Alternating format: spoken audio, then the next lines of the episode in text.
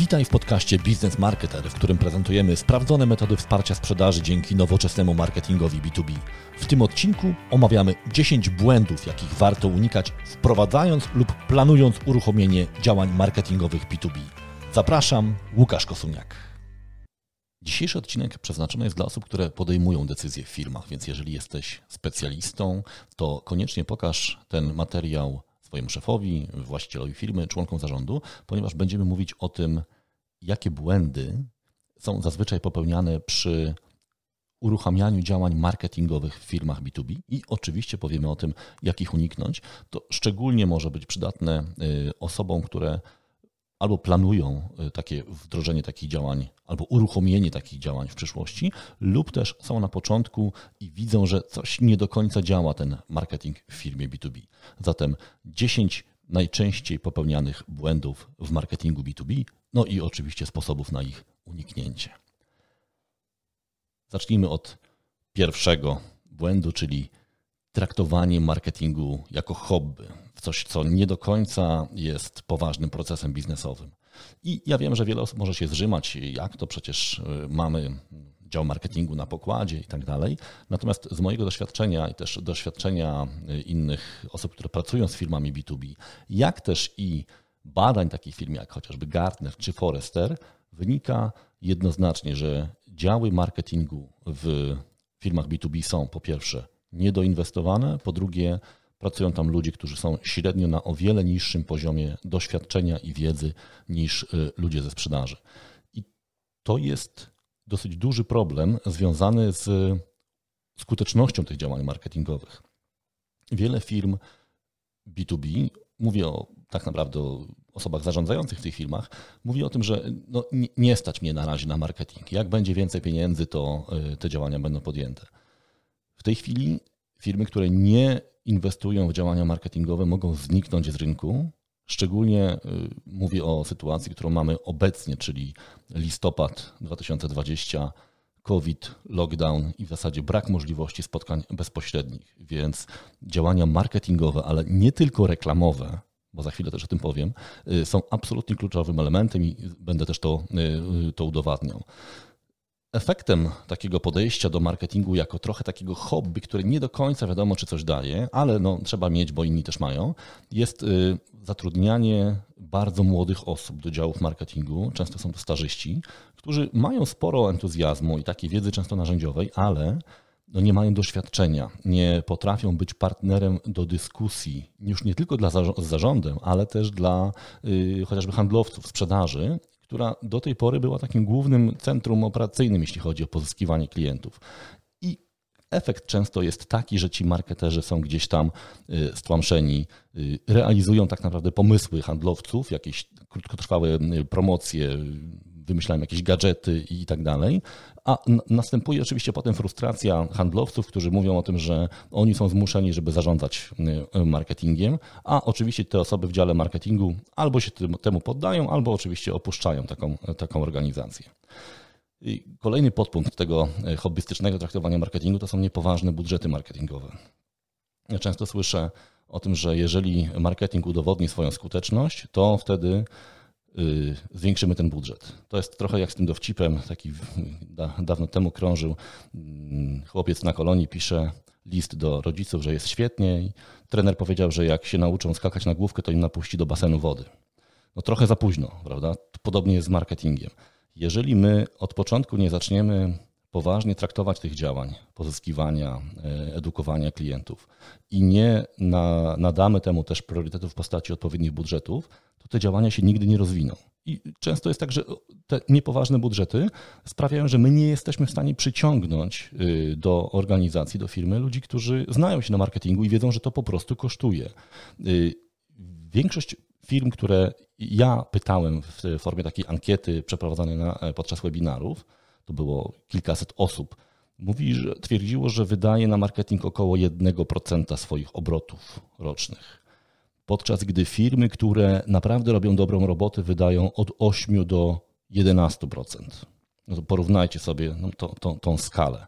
I oczywiście można mówić, że to są wielkie firmy i tak dalej, tylko te firmy kiedyś też były małe kiedyś też inwestowały w, w działania marketingowe. I też, żeby było jasne, tu nie chodzi o wydawanie na reklamę, bo bardzo często właśnie ten, tym problemem jest to, że my mylimy marketing z reklamą. Marketing to też są y, procesy, to też jest uczenie się y, rynku, to jest promocja marek eksperckich, to jest budowanie y, świadomości nie tylko istnienia firmy i produktu, ale też świadomości istnienia problemu, który my rozwiązujemy. Więc nie chodzi o to, żeby wydawać 10% swojego budżetu na reklamę ale my musimy mieć budżet marketingowy, chociażby, którego częścią są też etaty, czy infrastruktura, którą, y, którą mogą się posługiwać y, marketerzy.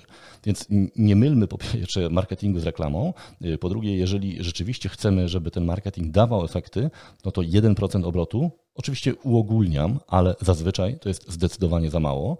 I bardzo często jest też tak, że ten marketing rozchodzi się na, na, różne działania, które z marketingiem nic wspólnego nie mają, typu właśnie kupowanie gadżetów, czy jakieś promocje, y, rabaty, które dajemy, to też często jest finansowane z budżetów y, marketingowych.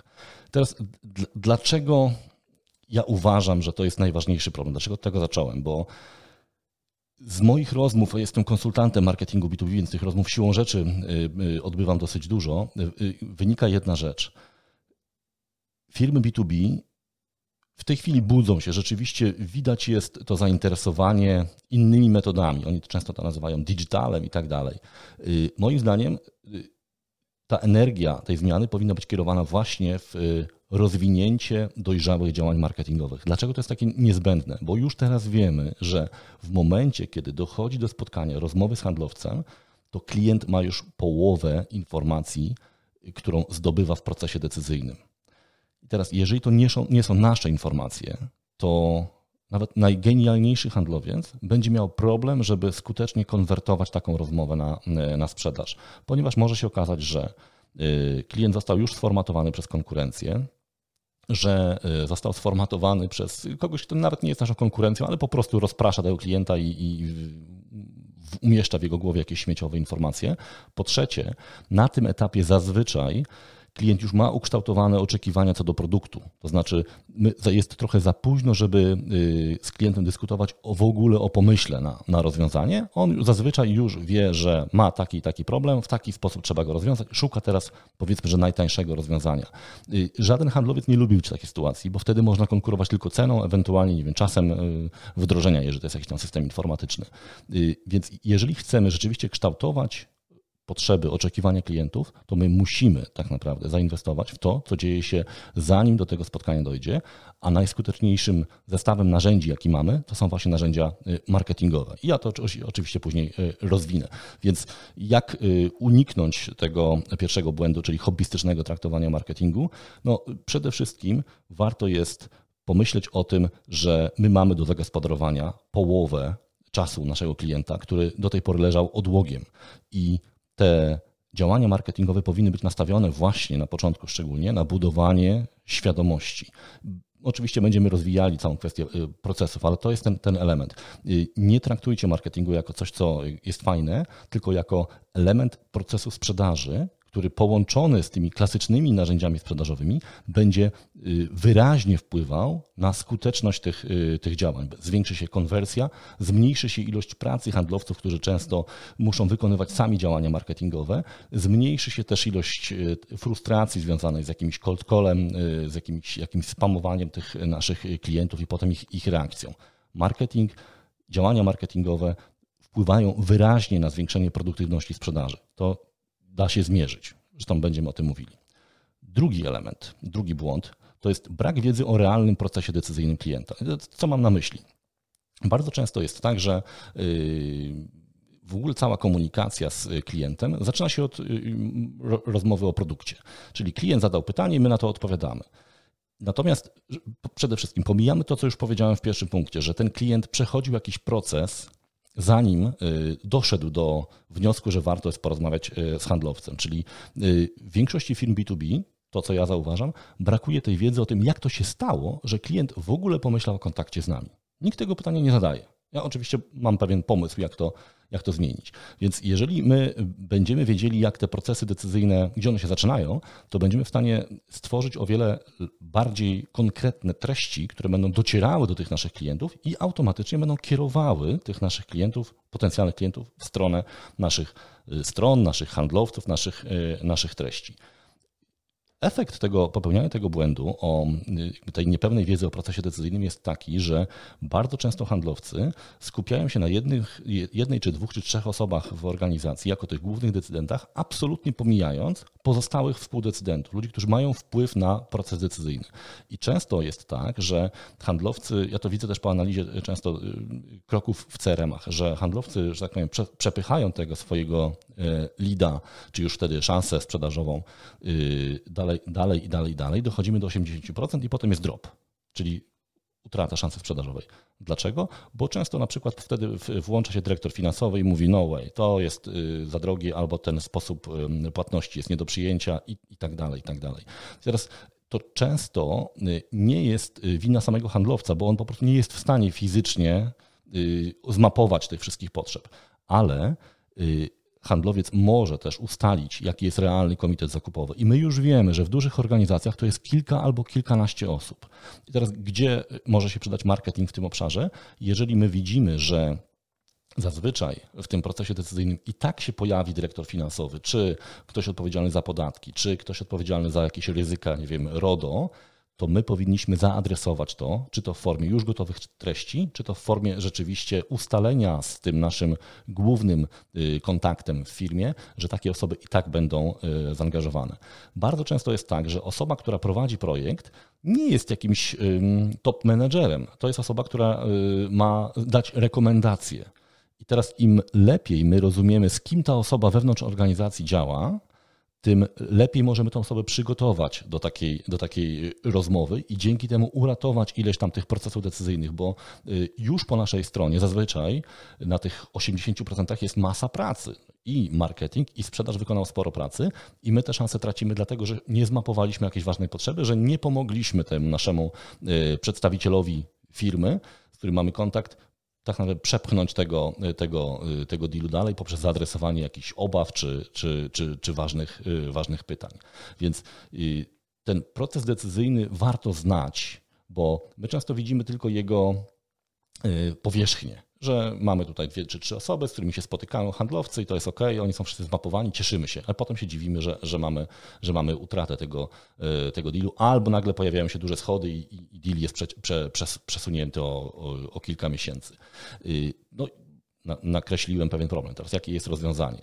To, co my y, często stosujemy, to jest y, taka ankieta, czy nawet badanie, jeżeli jest robione w większej skali, które nazywa się Bayer Persona. I y, oczywiście dużą, w dużej skali nie będziemy o tym opowiadać, ja Wam podlinkuję materiał na ten temat, ale ja zachęcam zawsze marketerów do tego, żeby kilka razy w miesiącu odbywali taką rozmowę z klientami, którzy już kupili, y, zadając im konkretne pytania. Po pierwsze, kiedy zaczęli myśleć w ogóle o tego typu rozwiązaniu? Nie o naszym produkcie, o naszej firmie, tylko o tego typu rozwiązaniu. Jak się pojawił w ogóle pomysł? Skąd się ten problem wziął? Y, czy to był właśnie problem, czy to była jakaś zmiana, nie wiem, połączenie firm, ktoś dostał burę od szefa, ktoś stracił klienta i tak dalej. Gdzie się zaczyna? Gdzie jest ten impuls? Drugie pytanie. Y, czego oczekiwali od tego rozwiązania? Znaczy, co się, co się ma zmienić tak naprawdę? Czy miało się zmienić?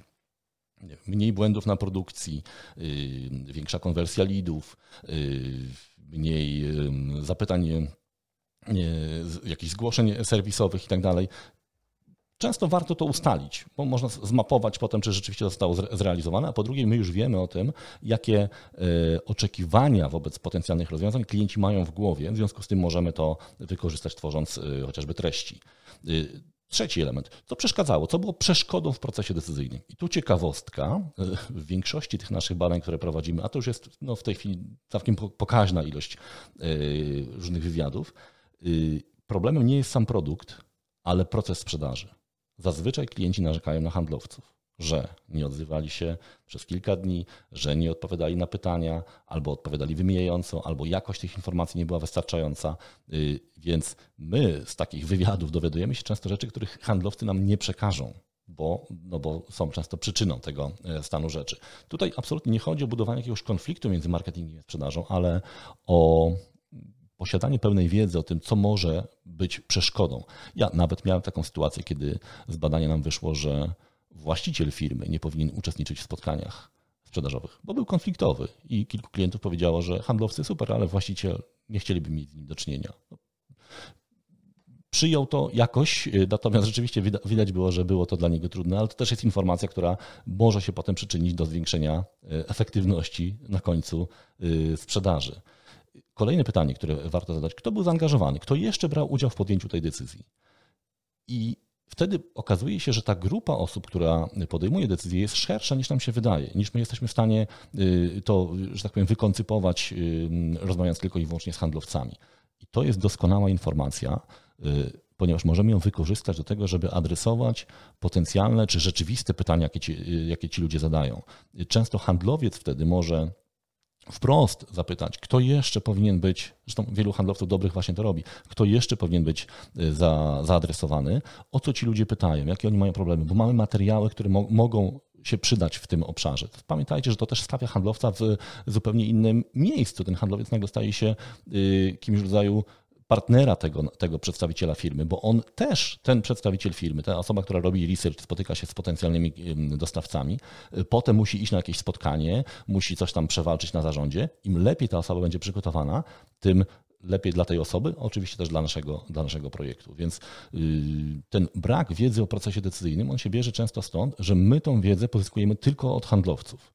I to jest oczywiście bardzo ważne źródło. Natomiast siłą rzeczy, jeżeli wrócimy sobie do tej informacji, którą Wam mówiłem, że y, w momencie, kiedy dochodzi do spotkania z handlowcem, to połowa procesu decyzyjnego już jest za nami, no to naturalnie y, od handlowców dowiemy się o tej drugiej połowie procesu decyzyjnego. A co z tą pierwszą połową, która też jest ważna i jeżeli jest niezaadresowana, to, to do drugiej może nie dojść? No właśnie, zadawanie tych pytań y, pozwala nam, y, przypomnę, y, w trakcie rozmowy z istniejącymi klientami, czyli z klientami, którzy już kupili, y, pozwoli nam odkodować trochę ten proces, czyli odtworzyć to, co się działo, zanim do tego spotkania dojdzie.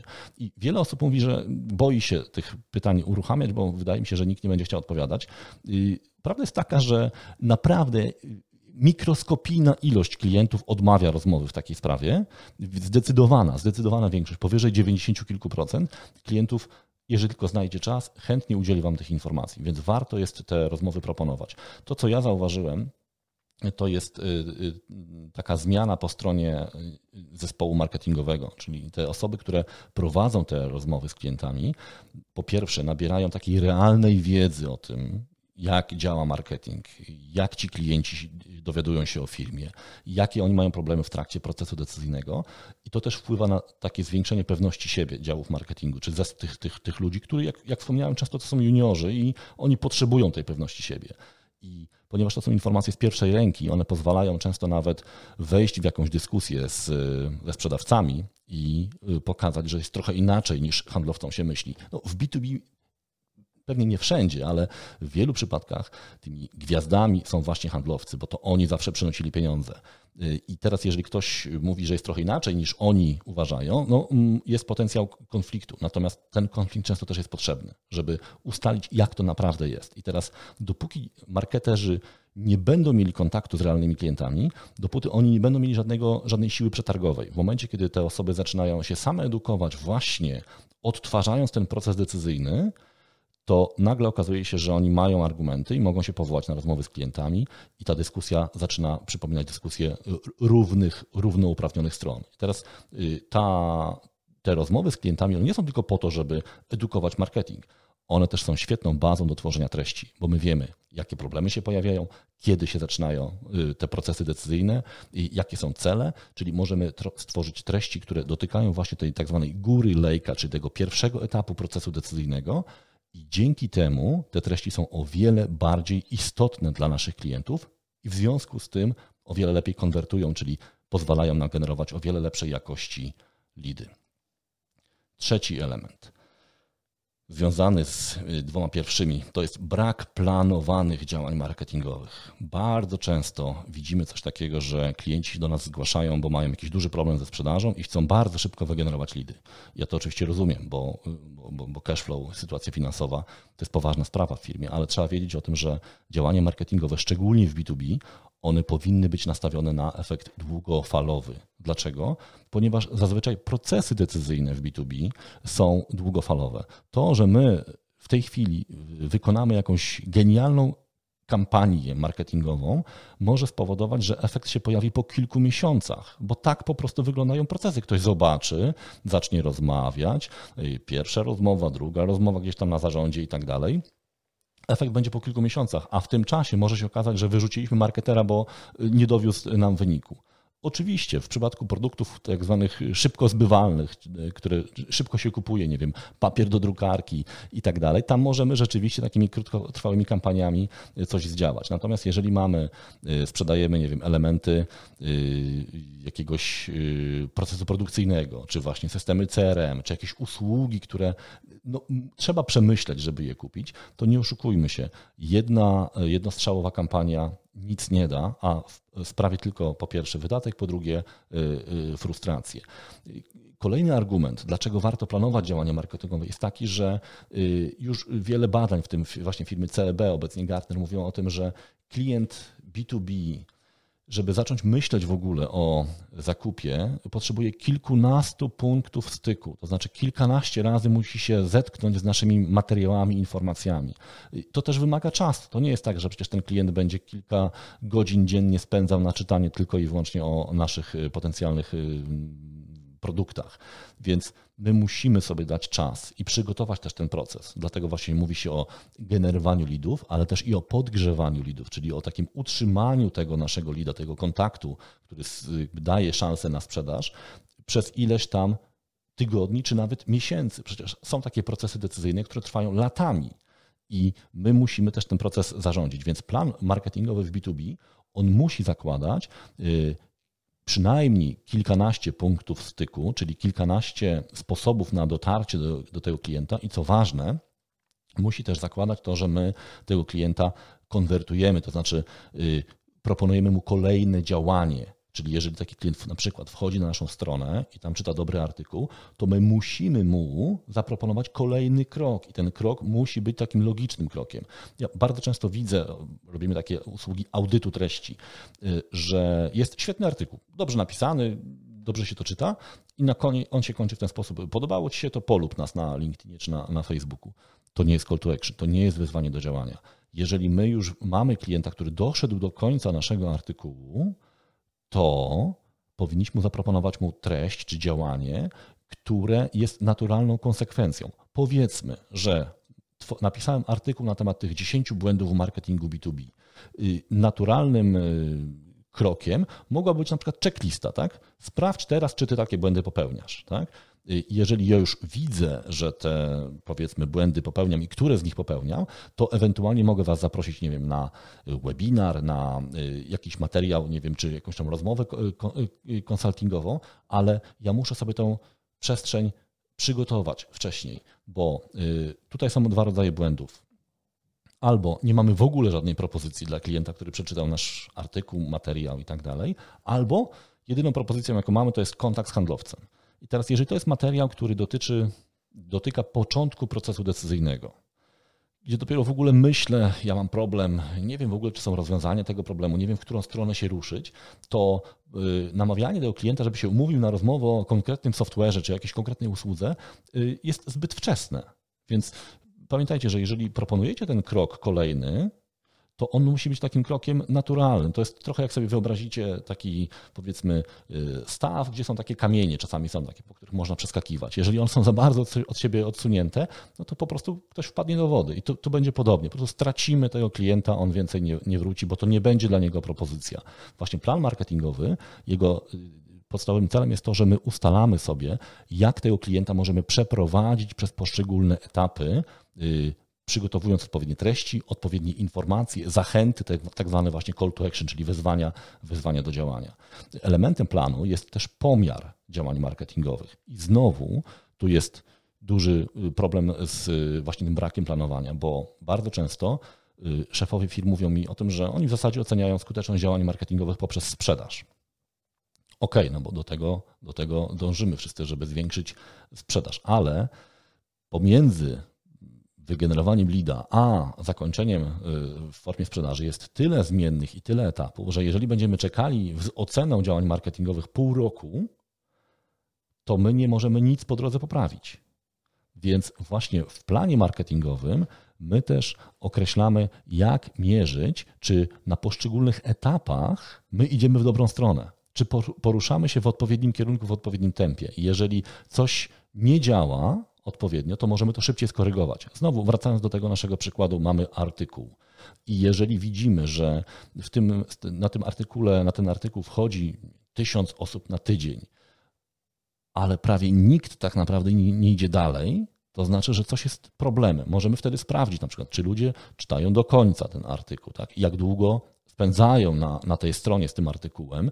Jeżeli będziemy widzieli, że oni bardzo szybko wychodzą, po kilkunastu sekundach opuszczają. To znaczy, że prawdopodobnie to, w jaki sposób ten artykuł reklamowaliśmy, na przykład, nie wiem, czy to w Google, czy w jakichś kampaniach, czy na LinkedInie, czy Facebooku, no, nie był spójny z tym, co potem ci ludzie widzą. To, jest, to może być jeden z powodów. Drugi może być taki, że jeżeli oni już rzeczywiście są długo na tej stronie, ale nic nie robią, to być może właśnie to call to action jest źle zaprogramowane, zaprojektowane. Więc możemy to zmienić już na tym pierwszym etapie, nie czekając, aż ktoś nam po pół roku powie, że to nie działa tak naprawdę. Więc plan marketingowy to są też etapy tego planu i sposób jego y, pomiaru. Y, już dosyć dużo na ten temat mówię, ale w planie marketingowym są też takie chociażby elementy jak optymalizacja treści, recycling, wielokrotne wykorzystanie tych samych treści, y, też podział obowiązków, kto na jakim etapie jakie działania ma podejmować, i to też są obowiązki handlowców.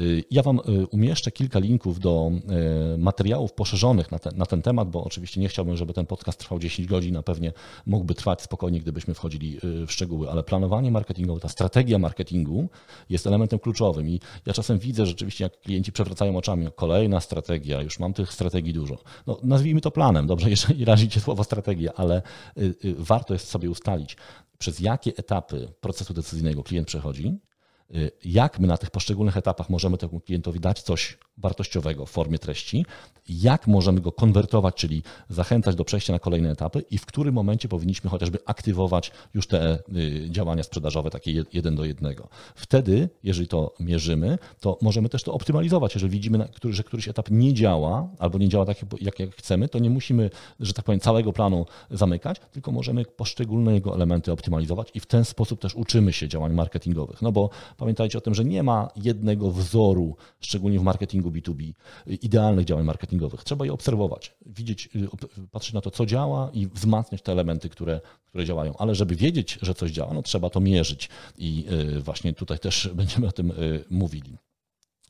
Czwarty błąd często spotykany, to jest kopiowanie pewnych mechanizmów z rynku konsumenckiego.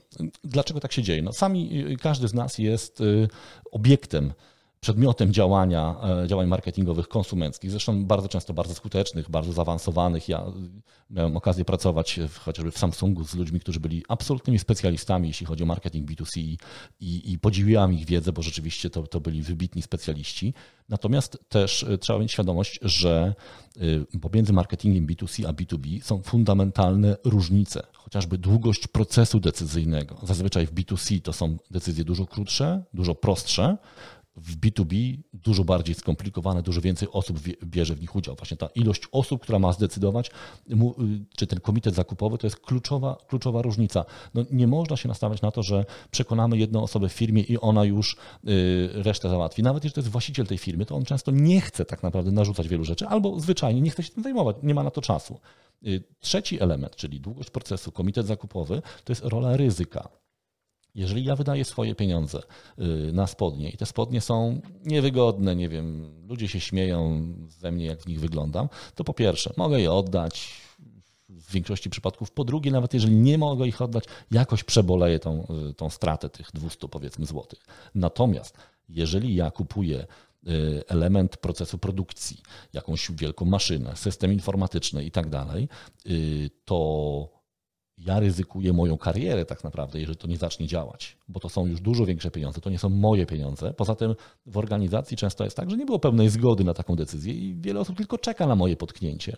Y, ja to omawiam dosyć y, dokładnie w y, takiej sesji którą, webinarowej, którą na LinkedIn Local Virtual miałem okazję zaprezentować. Też Wam ją podlinkuję, żebyście tam zobaczyli sobie, jak tam błędy poznawcze w tych procesach decyzyjnych występują i jak to ryzyko, jak ono jest, jakie ono jest istotne. I jeżeli nie zdajemy sobie z tego sprawy, to bardzo często właśnie w B2C my mówimy o takich elementach pozytywnych, w sensie będziesz bardziej zdrowy, będziesz zdrowszy, piękniejszy, atrakcyjniejszy i tak dalej, a w B2B bardzo często musimy przede wszystkim przekonać tego decydenta o tym, że to jest bezpieczny wybór, że nie będziesz żałować, że ten produkt masz, że twoja kariera nie, na, nie na, na, napotka na jakieś rafy. I, zapominając o tych różnicach, my często y, nie trafiamy, czyli te nasze komunikaty są absolutnie nietrafione, bo nie trafiamy w podstawę, czyli w zapewnienie tego naszego klienta, że jesteśmy dla niego bezpiecznym wyborem. Kolejny element tego, tego traktowania B2C, B2B jednakowo, czyli takiego kopiowania tych rzeczy, które widzimy na zewnątrz, to są takie akcje ad hoc. Bardzo często ktoś mi mówi, ja widziałem taką fajną reklamę, może byśmy taką zrobili. Ja kilkanaście lat temu byłem odpowiedzialny za, za, za rozwój kompetencji marketingowych partnerów Microsoft i tam miałem bardzo ciężkie dyskusje, na przykład, że nie warto jest y, malować y, autobusu z naszymi, y, jakby oklejać go naszymi, naszymi reklamami bo zwyczajnie wśród tych 20 tysięcy osób, które zobaczą ten autobus, będzie naprawdę zbyt mało ludzi, żeby ta konwersja miała sens. Ale ponieważ oni widzieli, że to fajnie wygląda, że to taki element, że to też duma, taka marka i tak dalej, to bardzo chcieli te autobusy oklejać. No, to jest dokładnie właśnie przeniesienie pewnych mechanizmów B2C, dlatego że wiele osób po prostu nie ma wiedzy o marketingu i jedyne co widzi, to są przykłady, efekty działań marketingowych. Oczywiście my nie wiemy, jaka jest strategia pod spodem, dlaczego akurat ten autobus został pomalowany, więc łatwo jest nam to przenieść i kopiować, więc jakby brońcie się przed tym. Starajcie się rzeczywiście y, pamiętać o tym, że te procesy się bardzo różnią długością, ilością osób, które podejmują te decyzje, rolą ryzyka y, i tak zwanymi pośrednimi decydentami, czyli ludźmi, którzy istnieją ludźmi, którzy nie kontaktują się bezpośrednio z dostawcami, ale podejmują te decyzje i warto jest mieć ich zmapowanych. Więc y, brońcie się przed świecidełkami, takimi rzeczami, które robią duże wrażenie, bo one często wygrywają nagrody. Na, ja widzę na LinkedIn bardzo często ludzie pokazują te kampanie. One są często piękne, tylko my w B2B musimy być dużo bardziej procesowi. Pamiętać o tym, że ten klient przechodzi przez ileś tam etapów procesu decyzyjnego i na każdym z tych etapów warto jest dostarczyć mu wartościową treść, która go będzie edukować, ale też będzie go nakłaniać do podjęcia kolejnego, kolejnego kroku. A propos kolejnego kroku. Piąty błąd, który ja bardzo często widzę jako duży problem w rozwoju działań marketingowych, to jest brak określenia współpracy marketingu i sprzedaży. Dużo się o tym mówi ostatnio. Natomiast y, bardzo często kończy się na tym, że ktoś organizuje czy to y, spotkanie integracyjne, czy jakiś jeden warsztat, na którym ma nastąpić jakaś wielka zmiana postaw. Prawda jest taka, że to jest proces. To też wymaga, oczywiście te warsztaty, te spotkania są potrzebne, ale to jest tylko początek. Y, bardzo często kluczowym elementem, który ułatwia tą współpracę, jest zdefiniowanie zadań, obowiązków i praw po, po obu stronach oraz pewnych parametrów, które mają y, te, te zespoły dowozić. Na przykład, jeżeli w firmie nie ma spójnej definicji LIDA, to marketing pod presją będzie generował dużo lidów bardzo niskiej jakości. No efekt jest taki, że handlowcy te lidy podejmują w pierwszej kolejności na początku, potem widzą, że one są bardzo kiepskie i kolejnych lidów już nie podejmują. Ja byłem w takiej sytuacji, widziałem w, w projektach y, takie sytuacje, kiedy y, na przykład było 400 lidów przekazanych do działu sprzedaży i żaden nie był podjęty. I handlowcy powiedzieli wprost, że oni nie mają na to czasu. Jeżeli oni mają teraz 1% y, z tych lidów skonwertować, a mają na każdą konwersję przeznaczyć kilkanaście minut czy kilka godzin, to zwyczajnie wolą sobie sami własne lidy dużo lepszej jakości wygenerować. Gdzie jest problem? No, nikt tak naprawdę nie ustalił, jakie parametry ma spełniać ten lead. Jeżeli y, tych parametrów nie ma, no to marketing będzie mówił, że leadem jest każda osoba, która, nie wiem, pobrała e-book i od razu go przekazuje do sprzedaży. Ja widziałem taką sytuację. Moja żona nie, nie tak dawno właśnie narzekała na, na to, że wypełniła jakiś formularz pobierając e-book i nagle zadzwonił do niej handlowiec proponując jej rozwiązanie dla korporacji, mimo że moja żona prowadzi niewielką firmę. To jest przykład dokładnie przekazywania wszystkich lidów do działu sprzedaży, a nuż się coś skonwertuje. Tylko jeżeli my zasypiemy naszych handlowców niskiej jakości lidami, to nie tylko im nie pomagamy, ale obniżamy ich produktywność. A Oczywiście efektem dodatkowym jest to, że handlowcy przestają wierzyć w jakość tych lidów i zwyczajnie ich nie, nie podejmują. Więc określenie zasad współpracy marketingu i sprzedaży między innymi powinno e, zawierać w sobie określenie parametrów LIDA, czyli to, co marketing ma tak naprawdę przynieść. Jeśli mówimy oczywiście o generowaniu lidów, bo to nie jest jedyny, jedyny, jedyny element działań marketingowych, ale po drugiej stronie w dziale sprzedaży powinny też być określone parametry obsługi tego lida. To znaczy na przykład, jak szybko ten lead jest skontaktowany, to znaczy kto, jak szybko kontaktujemy się z tą, z, tą, z, tą, z tą osobą, jak opisujemy tego lida w CRM-ie, czy w jakimś innym narzędziu, chociażby marketing automation, żeby y, marketing na przykład wiedział, że warto się tym lidem zająć. Są takie sytuacje, kiedy na przykład handlowcy odrzucają lead, no bo ktoś mówi, że no to fajny produkt macie, ale mm, no ja dopiero za 10 miesięcy będę mógł tym zająć, bo właśnie rok budżetowy zamknęliśmy i to no w tej chwili nie ma przestrzeni na takie inwestycje. Dla handlowca to jest wieczność. On sobie zapisze, żeby zadzwonić za 9 miesięcy powiedzmy, ale co się ma stać w ciągu tych 9 miesięcy? Ten klient pewnie zapomni w ogóle o naszym istnieniu.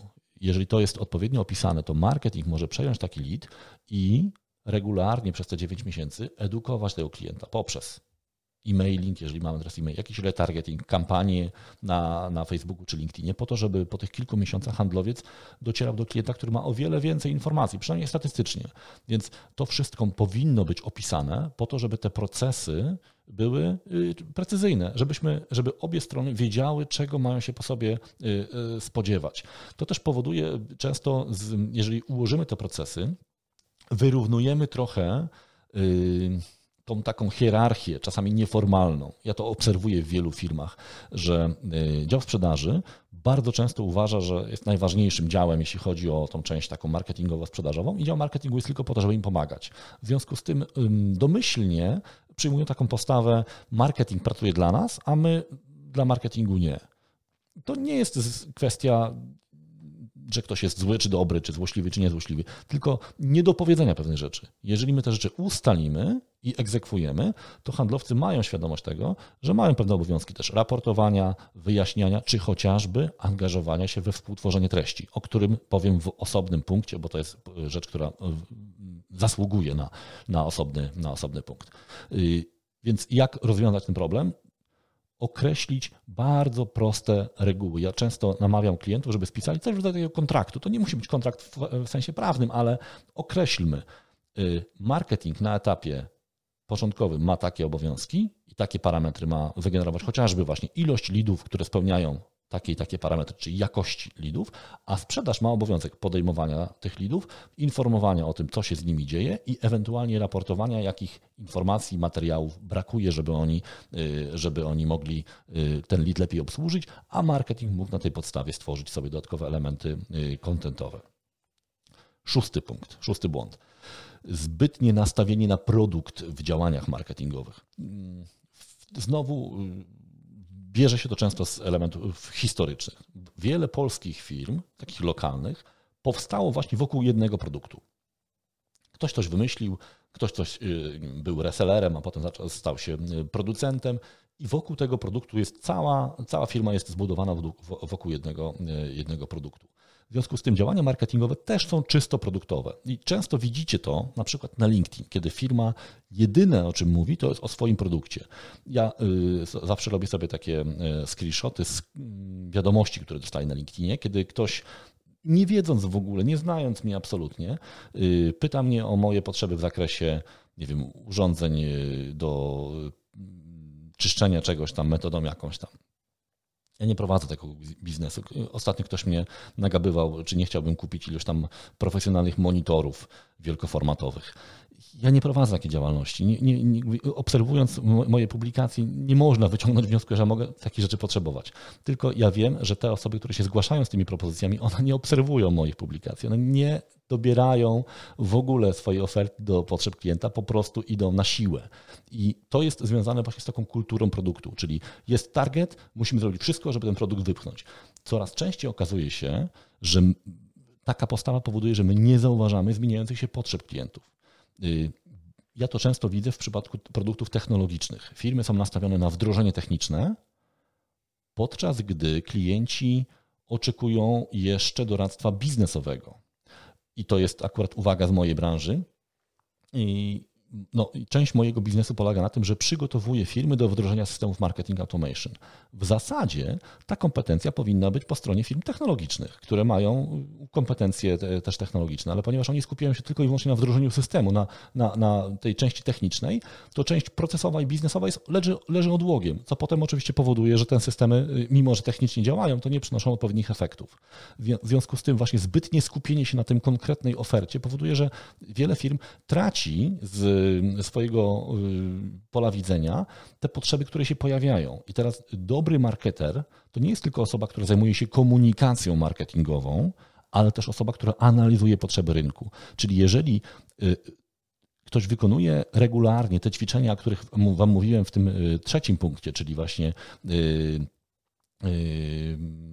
z pracą z klientami, rozmową z nimi, to może się okazać, że my odkrywamy potencjał na nową usługę. Usługę, nie wiem, doradczą, y, szkoleniową, y, trochę być może przygotowującą do dobrego wykorzystania naszego produktu, albo właśnie y, ułatwiającą wykorzystanie po zakupie tego naszego produktu. Dopóki będziemy skupieni tylko i wyłącznie na sprzedaży tego jednego SKU, produktu naszego, możemy stracić z pola widzenia dodatkowe potrzeby, które w tej chwili, szczególnie kiedy zmienia się bardzo dużo w otoczeniu naszym biznesowym, pojawiają się naprawdę jak grzyby po deszczu. Siódmy element. Brak odpowiednich narzędzi wsparcia marketingu i sprzedaży. Mówiłem Wam o tym, że procesy marketingowe są długofalowe. To znaczy, że tych punktów styku, tych działań, które trzeba podjąć, jest bardzo dużo. Kilka, kilkanaście, czasami kilkadziesiąt. W związku z tym jest coraz trudniej zarządzić tym wszystkim. I dlatego już kilkanaście lat temu pojawiły się na rynku narzędzia, które nazywają się marketing automation. To jest zła nazwa moim zdaniem, bo te narzędzia w tej chwili mają funkcję bardziej marketing management niż marketing automation, bo tam automatyzacja to jest jeden z elementów tylko y, tych naszych działań. Y, co one dają? To znaczy, te narzędzia to jest coś w rodzaju CRM-a, ale w, y, skierowanego dla klientów, którzy jeszcze, z którymi jeszcze nie mamy kontaktu bezpośredniego, jeszcze nasi handlowcy ich nie znają. Możemy dzięki temu nie tylko serwować treści, wysyłając nie wiem, sekwencje mailingowe, czy y, dostosowywać treści na stronie do tego, kto jest, y, czy znamy tego klienta, czy nie znamy, w jakim on jest segmencie i tak dalej, ale też mierzymy i analizujemy interakcje, to znaczy, czy ta osoba kliknęła, czy nie kliknęła, otworzyła, nie otworzyła, w jakiej kolejności otworzyła, była na webinarze, nie była, zarejestrowała się, ale ostatecznie nie przyszła.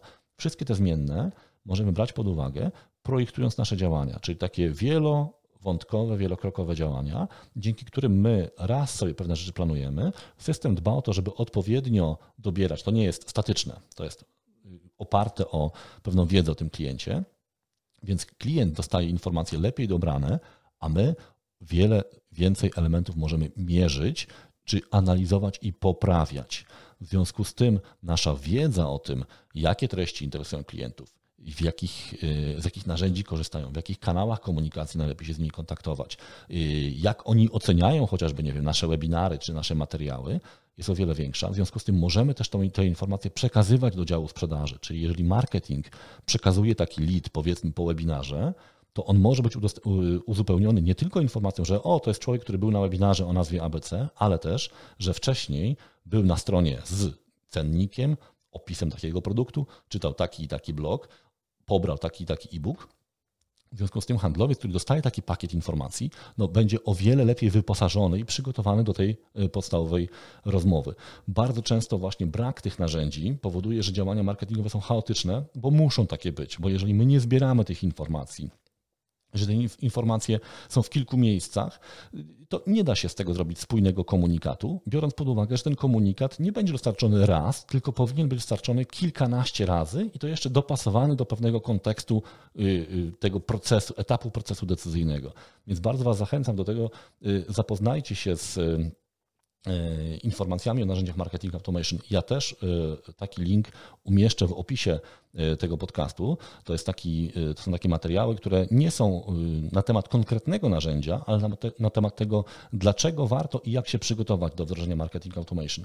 Podpowiem tylko tych was, tym z Was, którzy się być może martwią, że to są jakieś projekty dla wielkich firm, że w tej chwili narzędzie marketing automation można y, pozyskać naprawdę w niewielkiej cenie, często to jest kilkaset złotych miesięcznie y, i taki produkt może naprawdę dużo zmienić w działaniach marketingowych, a przede wszystkim spowodować, że one będą y, skuteczne.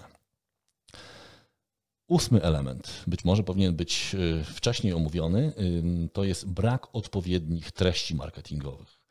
Oczywiście te elementy są powiązane, więc jeżeli my nie mamy wiedzy o procesie decyzyjnym, które już, o czym już mówiliśmy, nie mamy planu i nie mamy, mm, mamy to zbytnie nastawienie na produkt, to wiadomo, że te treści będą zawsze o produkcie i będzie ich często za mało i będą y, takie bardzo płytkie, to znaczy nie będą zachęcały do wejścia, y, wejścia w głąb.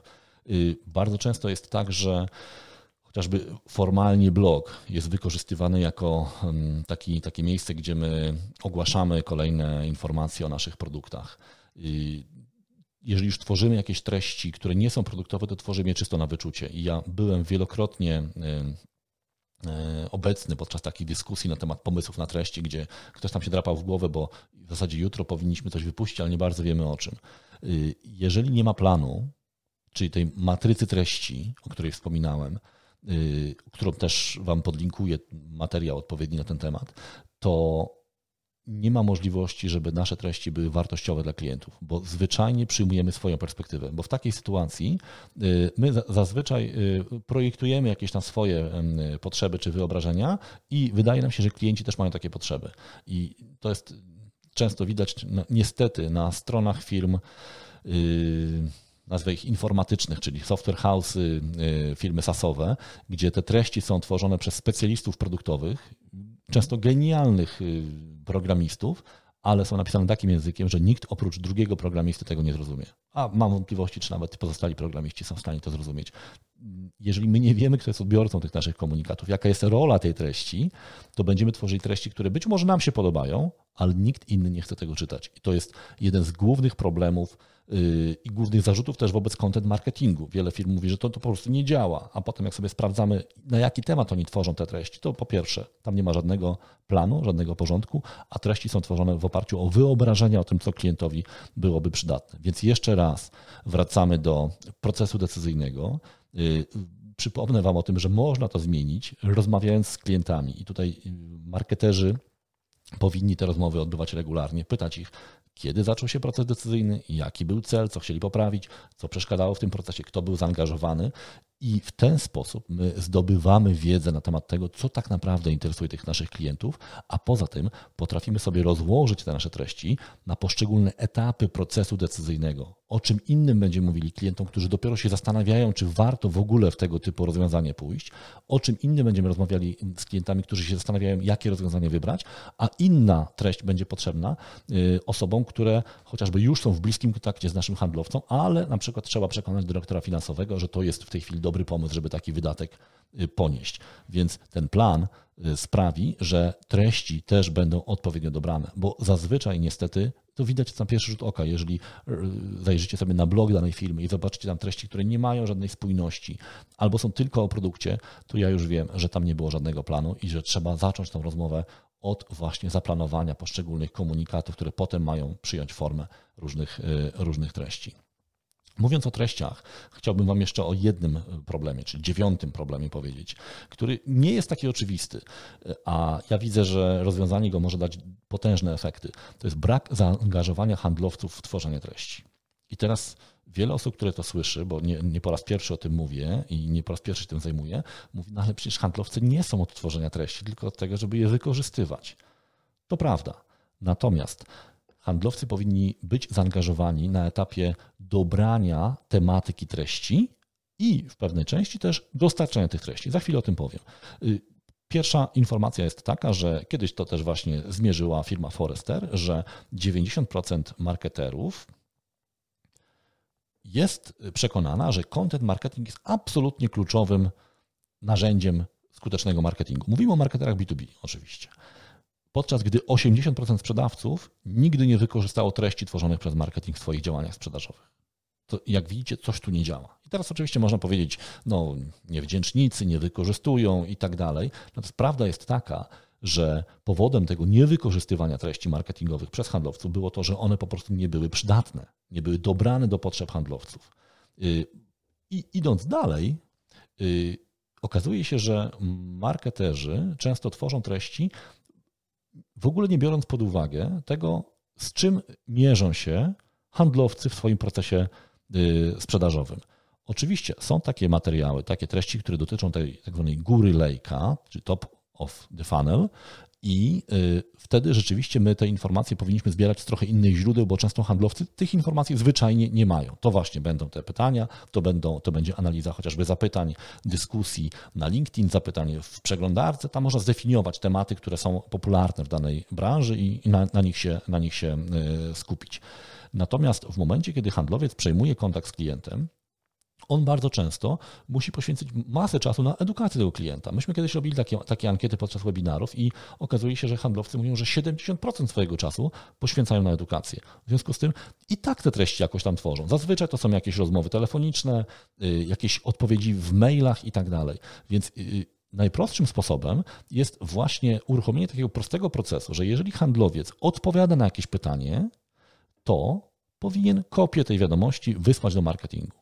I tam tworzy się takie repozytorium. Oczywiście ono powinno być oczyszczone, skategoryzowane i tak dalej, ale bardzo często ta praca, którą wykonują handlowcy, może być wielokrotnie wykorzystana, a potem wraca do nich w formie narzędzi, materiałów, które mogą już wykorzystać y, jako gotowce, dobrze sformułowane, bez błędów ortograficznych, ładnie z, z jakimiś obrazkami i tak dalej, które już są pod ręką i mogą być wysłane i robią dużo większe wrażenie niż odpowiedź y, często y, w mailu.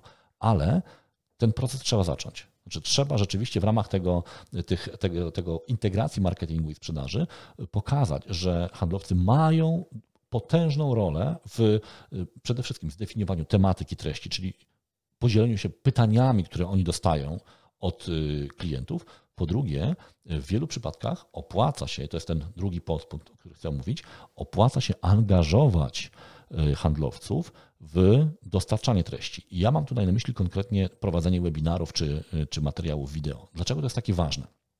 W tej chwili wielu handlowców po prostu nie ma innej możliwości kontaktu niż w formie zdalnej. Bardzo często też jest tak, że y, to handlowcy o tym mówią. Jeżeli klient mnie już kojarzy, byłem na jakiejś konferencji, wystąpiłem gdzieś tam, to ja jestem o kilka kroków przed moją konkurencją, gdzie handlowiec dopiero musi zyskać pewien e, taki podstawowy poziom zaufania. Pamiętajcie, jak Wam mówiłem o tym ryzyku, to ryzyko się adresuje właśnie w ten sposób, między innymi, że budujemy marki eksperckie, że promujemy naszych przedstawicieli jako ludzi, którzy mają dużą wiedzę, w związku z tym są, stają się bezpiecznym wyborem. Jeżeli my zachęcimy naszych handlowców czy ekspertów produktowych do tego, żeby oni prowadzili webinary, to przede wszystkim zyskujemy potężną dawkę treści, którą potem możemy wielokrotnie reformatować. I ja o tym też dosyć dużo mówię i też Wam tutaj podlinkuję odpowiedni materiał w opisie, jak to zrobić konkretnie, bardzo precyzyjnie, ale też my pokazujemy tych ludzi jako ekspertów, w związku z czym oni docierają do tych naszych klientów na dużo większą skalę, bo webinar to jest jednak jeden do wielu. Oczywiście marketing tutaj jest bardzo ważny, żeby ten webinar przygotować, wypromować, często zrealizować, ale ja bardzo Was zachęcam do tego, żebyście angażowali handlowców w prowadzenie takich webinarów. Bardzo często jest tak, że ci handlowcy mają doświadczenie w prowadzeniu prezentacji, więc trzeba im tylko trochę pomóc, żeby oni to swoją kompetencję prezentacyjną że tak powiem, wtłoczyli w ramy jakiegoś narzędzia webinarowego, których w tej chwili jest bardzo dużo na rynku i, i nie jest to jakiś wielki problem ani finansowy, ani, ani organizacyjny. Y, handlowcy mogą bardzo wiele zyskać właśnie poprzez to budowanie swojej y, eksperckości, budowanie swojej rozpoznawalności, co jest oczywiście połączone. Trzeci element to jest interakcja. Podczas takiego webinaru klienci mogą też zadawać pytania, albo wręcz możemy je y, uaktywniać te pytania poprzez różnego rodzaju ankiety. Więc zbieramy bardzo dużo też danych y, już podczas takiego webinaru. Chociażby proponowanie kolejnego kroku. Jeżeli mamy webinar na temat jakiegoś produktu, załóżmy, że to jest już ten etap, to możemy chociażby zapytać wprost, czy jesteś zainteresowany indywidualną konsultacją albo demonstracją tego produktu i tak dalej. Już w trakcie tego webinaru możemy generować lidy. Y, szansa na to, że ten klient nam odpowie jest kilkukrotnie większa. Ja Wam podam przykład y, chociażby zbierania danych rejestracyjnych. Jeżeli y, umieścilibyście przed webinarem formularz, który ma, nie wiem, 10 pól, prawie nikt nie odpowie. W trakcie webinaru ja czasem zadaję 20 pytań, godzinny webinar, kilkanaście, dwadzieścia i 85% osób odpowiada na te pytania właśnie ankietowe. To się dokładnie potem odkłada w tym samym miejscu, więc webinar y, jest też narzędziem, które pozwala zbierać ogromną ilość danych i potem oczywiście robić follow-up. Też mówię o tym w już istniejących webinarach, więc ja Wam tylko je podlinkuję, żeby tutaj nie y, rozciągać za bardzo tego naszego spotkania. Więc angażujcie proszę handlowców w po pierwsze ustalanie tematów, którymi warto się zająć w dziale marketingu. Oczywiście to nie będzie jedyny głos i nie powinien być dominującym głosem, ale handlowcy mają bardzo dobrą wiedzę na temat tych treści, które przydają się na tych końcowych etapach procesu decyzyjnego. I zachęcajcie ich do prowadzenia webinarów, ponieważ to jest kapitał, który oni budują. Rozpoznawalność, eksperckość i możliwość też interakcji w trakcie takiego webinaru. I ostatni element, ostatni błąd, który, nad którym się długo zastanawiałem, bo być może też trochę we mnie uderza, ale warto o tym wiedzieć. To jest y, takie kopiowanie działań, które widzicie często prowadzone są przez tak zwanych guru czy ekspertów sprzedaży i marketingu. Teraz ja nie mówię o tym, że, y, że ci eksperci, czy, bo ja też jestem taką osobą, która dzieli się wiedzą, że to są nieprawdziwe informacje, ale musicie pamiętać o jednej rzeczy, że to, co działa dla osoby, w stosunku do osoby, która już ma kompetencje, doświadczenie, często naturalny talent y, do wystąpień publicznych czy tworzenia treści, niekoniecznie musi zadziałać też u Was. Są osoby, które są bardzo, bardzo widoczne, tworzą ogromną ilość treści, ponieważ po prostu lubią to robić. To jest taki biznes. Odbiorcami tych osób są specjaliści do spraw marketingu, sprzedaży i tak dalej, których jest dużo na LinkedIn chociażby. I teraz jest pytanie, czy ja, e, mając firmę, która produkuje na przykład, nie wiem, jakieś podzespoły, komponenty do produkcji, y, nie wiem, y, samochodów czy różnych innych urządzeń, jakiejś automatyki przemysłowej, czy ja powinienem kopiować to i jeden do jednego? Nie. Dlaczego? Dlatego, że bardzo często głównym elementem, który tam powoduje tą popularność tej osoby, jest jej właśnie osobowość, ekstrawertyzm. A co jeżeli ja mam tylko moich inżynierów, którzy mogą się dzielić wiedzą, czy ja mam ich postawić przed kamerą i powiedzieć, róbcie tak, jak to robi ten Łukasz czy ktoś inny.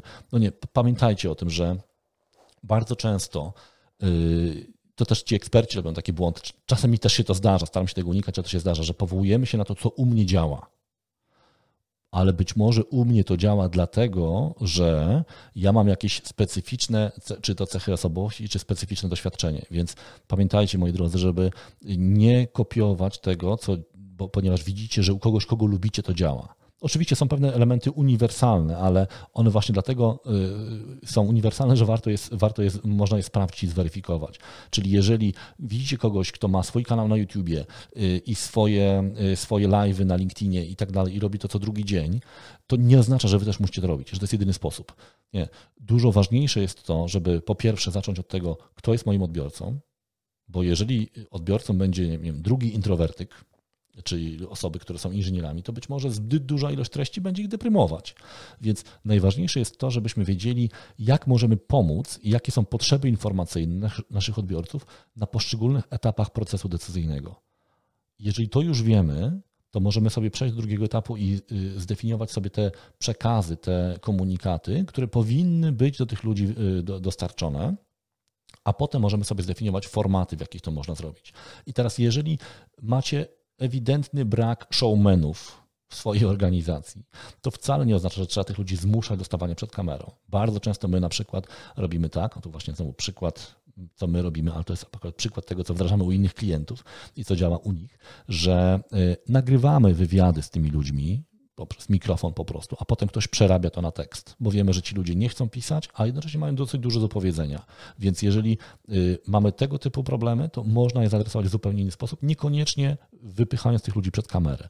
Ale z drugiej strony, jeżeli macie ludzi, którzy mają naturalny taki talent prezentacyjny, to znowu zmuszanie ich do pisania byłoby dla nich torturą. W większości oczywiście niektórzy potrafią robić i to, i to. Więc wtedy możemy właśnie wejść w webinary, materiały wideo i tak dalej.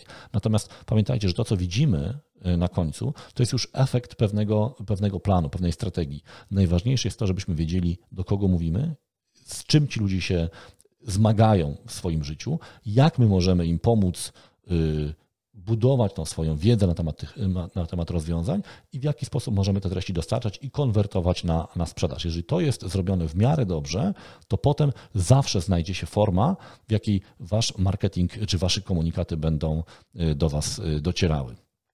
Moi drodzy, 10 punktów, 10 błędów, y, które mam nadzieję pomogą Wam nie tyle zastanawiać się, jak bardzo dużo błędów Wy popełniacie, ale jakie można y, rozwiązać. Y, powtórzę je tylko. Traktowanie marketingu jako hobby, Drugi, brak wiedzy o procesie decyzyjnym klienta. Trzeci, brak planu. Czwarty, kopiowanie tych działań marketingowych B2C. Piąty, brak określenia współpracy marketingu i sprzedaży. Szósty, nastawienie takie czysto produktowy komunikat wychodzący z działów marketingu czy sprzedaży. Siódmy, brak odpowiednich narzędzi wsparcia marketingu i sprzedaży.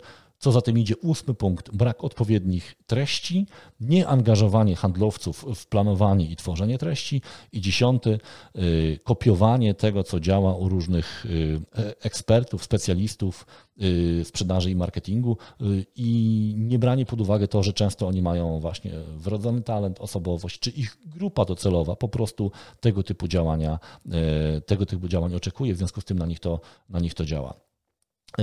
Zachęcam Was do tego, żebyście sobie spojrzeli do opisu tego podcastu. Tam znajdują się linki do materiałów bardziej szczegółowych, y, które pozwolą Wam trochę bardziej tak krok po kroku podejść do pewnych zagadnień, jeżeli widzicie, że u Was jest to problem.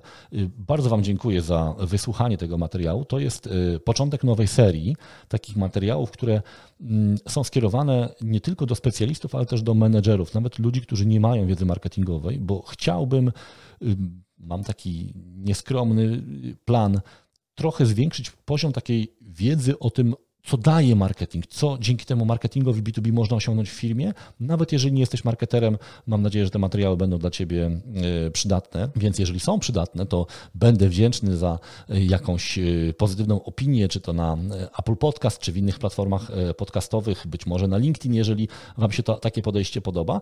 A ja zabieram się już za przygotowanie do kolejnego odcinka podcastu. Wielkie dzięki.